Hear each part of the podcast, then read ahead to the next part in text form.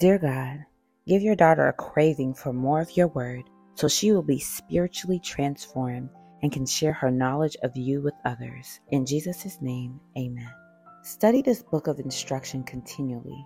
Meditate on it day and night so you will be sure to obey everything written in it. Only then will you prosper and succeed in all you do. Joshua one verses eight. Beloved daughter, my word brings life to your weary soul. There is much that might steal your attention from my word. If you don't have knowledge of me from reading your Bible, your soul will suffer.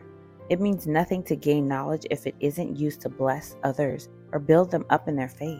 Your life on earth is short compared to eternal life with me. Be careful about the kind of knowledge and wisdom you fuel your mind with. The wisdom of this world is vastly different from the wisdom of my word. I want you to experience my wisdom so that you can show others how to live successfully in a world full of distractions and destructive ways. Love, your Heavenly Father. There are many things to study in the world, but nothing will lead us to true wisdom like the Word of God. There is no better instruction manual for life than the book inspired by the Holy Spirit. Lacking knowledge of God's Word will lead you down roads and dead ends.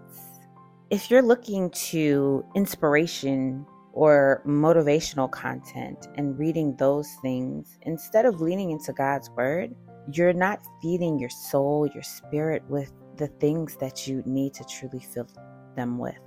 And God doesn't want you to just read His Word and study His Word. He wants you to share it with others. Sharing your faith, having a profession of your faith, and letting others know how God blessed you, how He's changed your life, the words that He is giving you and telling you that are feeding your spirit. That's what He wants you to do with His Word. Don't just allow it to sit with you. Don't just allow it to stay in your head, in your mind. Share your faith with others. Don't be afraid to share it. God wants you to share His Word.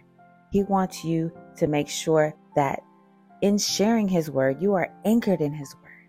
So that means that you must fill your mind with His written Word, His spoken Word, musical words. Ensure that you're reading your Bible. You're listening to ministers and ministries that align with the things that God has spoken to you. Ensure that you're listening to music that feeds your soul. You're hearing God's words through music. Surround yourself with His Word.